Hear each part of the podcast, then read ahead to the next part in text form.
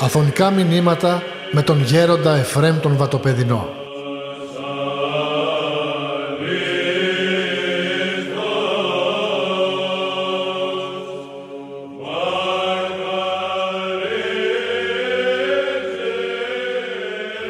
Εγώ χαίρομαι που είμαι ξανά μαζί σας και η χάρη της Αγίας Φίβης μας έφερε εδώ, μας συνεκάλεσε, μας συνήγαγε εδώ. Πολλοί εορτάζουν τη γιορτή τους με έναν λαϊκίστικο χαρακτήρα και αρκούνται να κάνουν ένα τραπέζι σε μερικούς δικούς τους αφού δεχθούν αρκετά τηλεφωνήματα για διάφορες ευχές που δεν νομίζω να είναι ιδέουσα στάση έναντι του Αγίου τους με το να δεχθούν μερικά τηλεφωνήματα ευχών από μερικούς που τους αγαπούν. Αυτό νομίζω είναι λάθος. Το ότι παίρνουμε στο βάπτισμά μας αδερφοί μου το όνομά μας από αυτήν τη στιγμή λένε οι Άγιοι Πατέρες ο Άγιος εκείνος που, του οποίου παίρνουμε το όνομα τροποντινά έχει ταχθεί να μας προστατεύει εφόσον εμείς τον παρακαλούμε. Γι' αυτό και οι παλιοί που ήταν πιο συνετοί από εμά, πάντοτε είχαν μια, είχα μια εξοικείωση με τον Άγιον του οποίου έφεραν το όνομα. Γι' αυτό και πολλές αντιλήψεις είχαν από τον Άγιό τους. Γι' αυτό πολύ καλά κάναμε σήμερα, το οποίο νομίζω πρέπει να το κάνουν όλοι οι χριστιανοί όταν γιορτάζουν, να γίνεται Θεία Λειτουργία, Αρτοκλασία, να, γίνεται, να προετοιμάζεται η οικογένεια να κοινωνεί των αχράντων μυστηρίων και ακριβώς τότε τιμάται και ο Άγιος αλλά παίρνουμε και εμείς την χάρη από τον Άγιον για να προσπαθήσουμε να πορευθούμε μέσα σε αυτόν τον διάβλο της ζωής μας που κακά τα ψέματα ότι οι περισσότερα, τα περισσότερα γεγονότα τα οποία αντιμετωπίζουμε σε αυτή τη ζωή είναι θλίψεις, στενοχώριες, δοκιμασίες, δυσκολίες. Η χαρά που αντιμετωπίζει ο άνθρωπος σε αυτή τη ζωή είναι μια σταγόνα στον ωκεανό.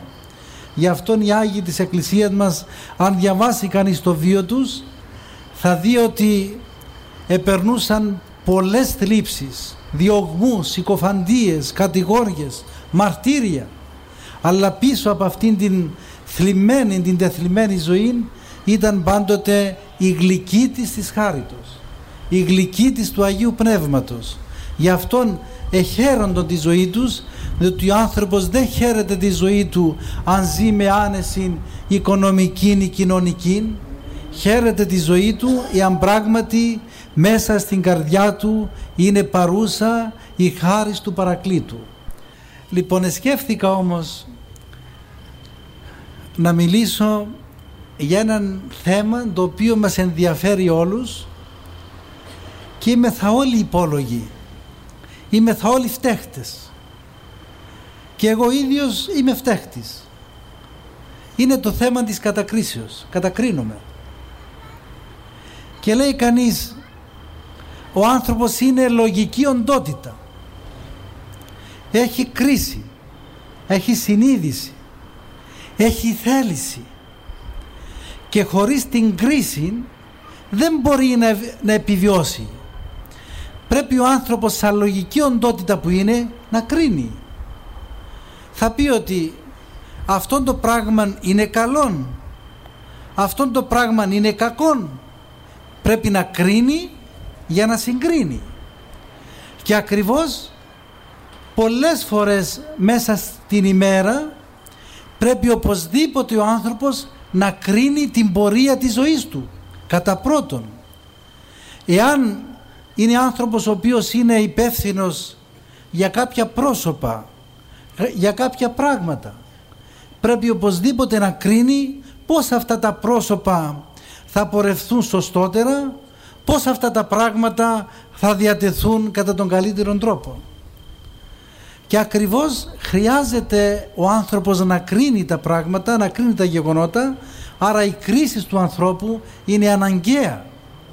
Διότι ακριβώς αυτή εκφράζεται και πηγάζει από τη λογική του ανθρώπου.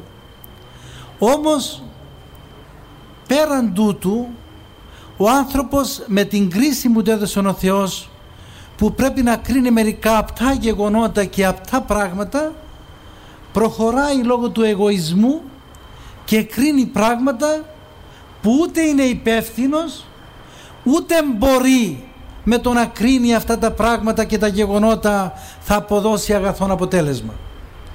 Και ακριβώς αυτό το οποίο κάνουμε όλοι μας και δυστυχώς είμαστε φταίχτες και είμαστε ένοχοι και πρώτος εγώ είναι αυτό το πράγμα ότι πολλές φορές βλέπουμε μία πράξη ενός ανθρώπου και αμέσως τον κατακρίνουμε. Αμέσως. Πολλές φορές δεν λέμε λόγια, μπορεί να μην λέμε λόγια, αλλά μέσα στο νου μας υπάρχει η νοερή κατάκρισης, η οποία είναι προηγμένη, είναι προηγείται της λογικής, της λαλουμένης κατακρίσεως, της κρίσεως των λόγων. Βλέπουμε κάποιον ο οποίος κάνει κάποιον πράγμα και αμέσως τον κατακρίνουμε. Λέμε αυτός είναι ψεύτης.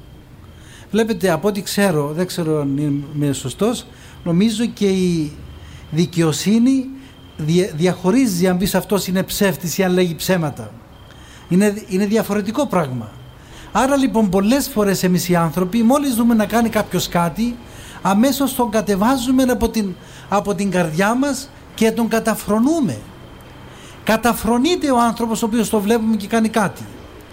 Αλλά όμως πολλές φορές όμως βλέπουμε κάποιον να κάνει κάποιον πράγμα που δεν συμφωνούμε. Και πρέπει εμείς αν είμαι θα σωστοί να διαχωρίσουμε την πράξη από το πρόσωπο. Βλέπετε ότι είναι πολύ συγκλονιστικό διότι το νόημα του Ευαγγελίου είναι πολύ βαθύ. Βλέπετε είναι πολύ συγκλονιστικό, είναι πολύ εκπληκτικό ο άνθρωπος εκείνος ο οποίος θρησκεύει να βρεθεί στην κόλαση. Πολύ, πολύ εκπληκτικό αλλά δυνατόν.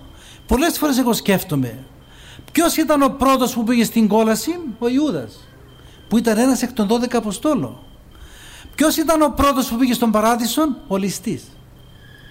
Άρα λοιπόν πολλές φορές βλέπουμε κάποιον να κάνει ένα πράγμα που όντως είναι λάθος. Και αμέσως μέσα μας τον κατακρίνουμε και όχι μόνο τον κατακρίνουμε, βρίσκουμε και κάποιον άλλον και, και πραγματικά κάνουμε, κάνουμε δικαστήριο το δωμάτιο μας, το σπίτι μας, το γραφείο μας και πάμε και στον άλλον και διαδίδουμε αυτό το πράγμα με ένα μένος χωρίς να είμαστε ούτε υπεύθυνοι ούτε θύματα του λάθους αυτού του ανθρώπου. Απλώς επειδή έχουμε υπερηφάνεια, έχουμε εγωισμό και αρχίζουμε και κατακρίνουμε συνεχώς και καμιά φορά λέμε, ξέρετε, πολλές φορές, ε, δεν κατακρίνουμε, λέμε τώρα, κατάλαβες, λέμε. Δηλαδή δεν τον θάβουμε, τον ενταφιάζουμε, ας πούμε, δεν, κατάλαβες. Πολλές φορές το κάνουμε αυτό.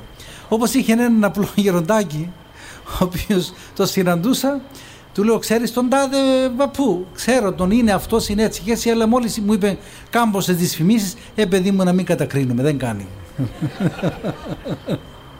λοιπόν, ξέρετε ότι αυτά γίνονται και ακριβώς ο άνθρωπος ο οποίος είναι επίοικης στους άλλους και αυστηρός στον εαυτό του αυτός ο άνθρωπος άρχισε να γεύεται την ταπείνωση διότι δεν ξέρετε είναι δηλαδή από τα αυτά τα γεγονότα που καμιά φορά βλέπω και συναντώ είναι, ξέρετε, είναι πολύ δύσκολο να βλέπεις την καρδιά του ανθρώπου. Ο άνθρωπος βλέπει εις πρόσωπον, ο Θεός εις καρδία. Να σας πω ένα γεγονός το οποίο μου είπε ο πατήρ Παΐσιος και το θυμούμε. Όταν ήταν έναν διάστημα στο Σινά, εκεί ένας παπάς Άραβας ενός χωριού ήταν απλούτσικος. Αυτός ο ευλογημένος δεν ήξερε πως από την απλότητά του έτρωγε καλά καλά και πήγαινε και λειτουργούσε. Ε, σηκωνόταν το πρωινέτρωγε καλά, πήγαινε λειτουργούσε. Το έλεγε αυτόν στους χριστιανούς, άρχισε να γίνεται σχόλιο. Λοιπόν, τον κάλεσε ο Πατριάρχης Ιεροσολύμων. Λέει, τι γίνεται, αυτός ο άνθρωπος είναι πλανεμένος. Πήγαινε ο καημένος μετά από καιρόν με τα ζώα τότε που ήταν και ήταν δύσκολη μετάβαση, πηγαίνει και βρίσκει τον Πατριάρχη Ιεροσολύμων καταϊδρωμένος του λέει παππού, του λέει πάτερ, κάθισε του λέει. Και λέει, του λέει, σε βλέπω πολύ ιδρωμένο. Βγάλε το εξόρασό σου να το κρεμάσεις κάπου εκεί, να, έτσι να νιώσεις πιο καλύτερα. Και ακριβώς μέσα στο γραφείο του Πατριάρχη έβγαλε το ράσον του και έμπαινε μία χτίνα του ήλια από το παράθυρο. Και όπως ήταν η αχτίνα και φαινόταν, κρεμάζει το ράσον του πάνω στην ακτίνα του ήλιου. Σαν που η ακτίνα τα σχοινεί γι' αυτό.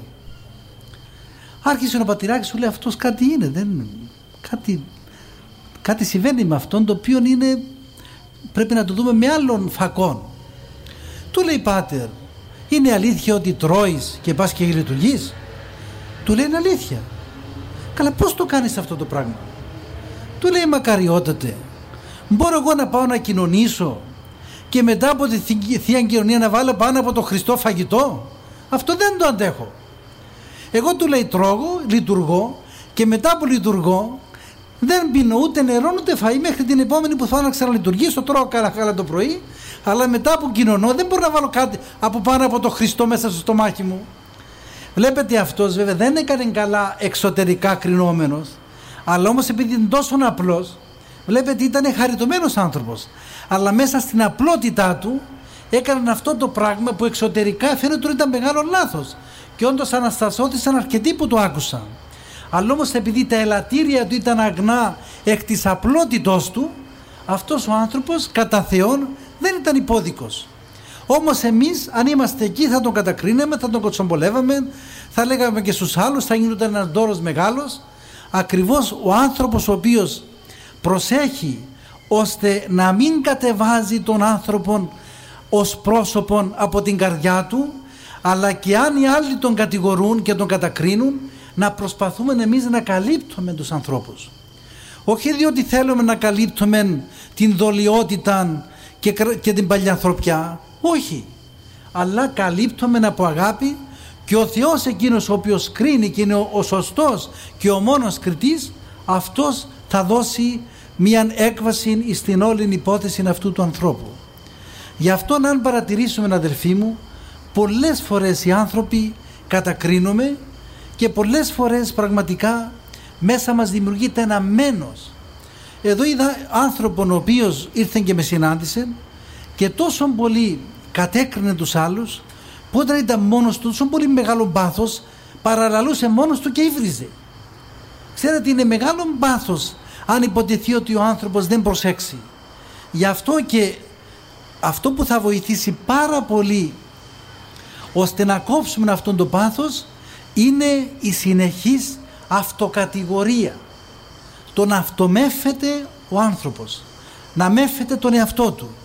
Και όταν ο άνθρωπος αρχίζει να μέφεται τον εαυτό του τότε έρχεται η χάρη η ίδια του ανοίγει έναν, μία αναβλέα βλέπει τον εαυτό του, βλέπει τα λάθη του και κατά έναν θαυμαστόν τρόπο δεν απελπίζεται που βλέπει τα λάθη του αλλά αντιθέτως αισθάνεται μια χαρά αισθάνεται μια ικανοποίηση αισθάνεται μια νεφροσύνη διότι γιατί νομίζετε; Διότι βλέποντας τα λάθη του που το βοηθάει και η χάρη του Αγίου Πνεύματος αρχίζει να ταπεινώνεται. Διότι ακριβώς η χάρη έρχεται και μας βοηθά να δούμε τα λάθη μας διότι ξέρετε πάρα πολλοί άνθρωποι οι οποίοι θέλουν να έτσι να εφημιστούν, ξέρω εγώ, να έχουν μια καλή έξοδο, καλή μαρτυρία, μια, πολλοί έχουν πάρα πολύ άγνοια. Πολλές φορές έρχονται στο Αγιώρο και του λένε πατέρα να εξομολογηθούν. Λέει: Εγώ δεν έχω τίποτε. Είμαι μια χαρά. Είμαι, μου λέει κάποιος, ο καλύτερος άνθρωπος του χωριού μου. Λοιπόν, γιατί νομίζετε διότι δεν έχουν το γνώθι σε αυτόν το οποίο το είχαν ακόμα και οι αρχαίοι πριν Χριστού. Και να ξέρετε ότι το γνώθι σε αυτόν το οποίο το δημιουργεί η χάρη του Αγίου Πνεύματος εφόσον ο άνθρωπος το ζητήσει όμως. Διότι μην ξεχνάμε ότι ο άνθρωπος είναι μια ελευθέρα ζώσα λογική οντότης που πρέπει και ο ίδιος να συμβάλλει σε αυτά τα πράγματα. Εάν εμείς το ζητήσουμε τότε έρχεται η χάρη σιγά σιγά ανάλογα με την χάρη που έχουμε μέσα μας διότι πολλές φορές θα μας δείξει το τι πολλές αμαρτίες έκαναμε πολλές φορές δεν θα το αντέξουμε αλλά μας λέει σιγά σιγά μας δείχνει τον εαυτό μας. Και τότε ο άνθρωπος ο οποίος έχει τροφήν ταπεινοφροσύνη μπροστά του εάν του δείξει η χάρις το τι αμαρτίες και το τι σφάλματα έχει διότι πρέπει να ξέρουμε ότι πολλές φορές κρίνει. Πώς κρίνουμε; Έρχεται ένας άνθρωπος μπροστά μας. Κλείνουμε το μάτι στον άλλον. Αυτή είναι κατάκριση όταν κλείνεις το μάτι στον άλλον και του κάνεις έναν σημείο το οποίο είναι μορφασμός, αλλά μορφασμός καταφρονήσεως για το πρόσωπο, πολλές φορές αυτό είναι πιο χειρότερο από το να μιλήσεις κατακρίνον των άλλων με τα λόγια. Άρα λοιπόν ο άνθρωπος πρέπει να προσέχει τις εξωτερικές του εκδηλώσεις πρώτον, τις εξωτερικές του πράξεις και όταν αρχίζει αυτό να το προσέχει τότε αρχίζει και προσέχει και τα εσωτερικά του νοήματα και του παρόντος αλλά και του παρελθόντος. Ξέρετε ότι στο βίο του Αποστόλου Πέτρου γράφει ότι όταν αρνήθηκε ο Απόστολος Πέτρος στον Χριστό ξέρετε ότι τον αρνήθηκε μόλις έκραξε ο Πετινός και λέει στο βίο του Αποστόλου Πέτρου ότι μόλις ο Απόστολος Πέτρος όλη τη ζωή άκουε Πετινόν και έκραζε αμέσως έκλαιγε γιατί ενθυμείτο το αμάρτημα της αρνήσεως που αρνήθηκε τον Χριστό. Άρα λοιπόν αυτό το πράγμα δεν μας δημιουργεί πεσημισμό, δεν μας δημιουργεί απαγοήτευση, δεν μας δημιουργεί απελπισία, αλλά μας δημιουργεί μια ζωηράδα εσωτερική. Και αυτή η ζωηράδα εσωτερική είναι μια πνευματική κατάσταση που έρχεται από τη χάρη του Αγίου Πνεύματος. Γι' αυτό ο άνθρωπος εκείνος ο οποίος προσπαθεί να ταπεινούται αλλά η ταπείνωση δεν έρχεται με κανένα μαγικό τρόπο. Καταλάβετε; Και πολλές φορές βλέπω διάφορους ανθρώπους. Μου έλεγε κάποιος πνευματικός ότι πήγαν μερικοί να εξομολογηθούν και πήγαινε ο άλλος πιο μπροστά από τον, από τον διπλό και αρχίζει και τσακώνονταν. Εσύ εμένα θα μου κάνεις εσύ, δεν ξέρεις ποιος είμαι εγώ και αυτός δεν ήταν περίμενο να εξομολογηθεί. Ε, και άρχισε να επηρεί τον εαυτό του και να λέει την καταγωγή του, το επάγγελμά του και την κοινωνική του θέση. Και να φωνάζουν. Αυτός ο καημένος πάει με να εξομολογηθεί, αλλά ξέρει γιατί πάει να εξομολογηθεί. Διότι ακριβώς δεν ξέρει τον εαυτό του.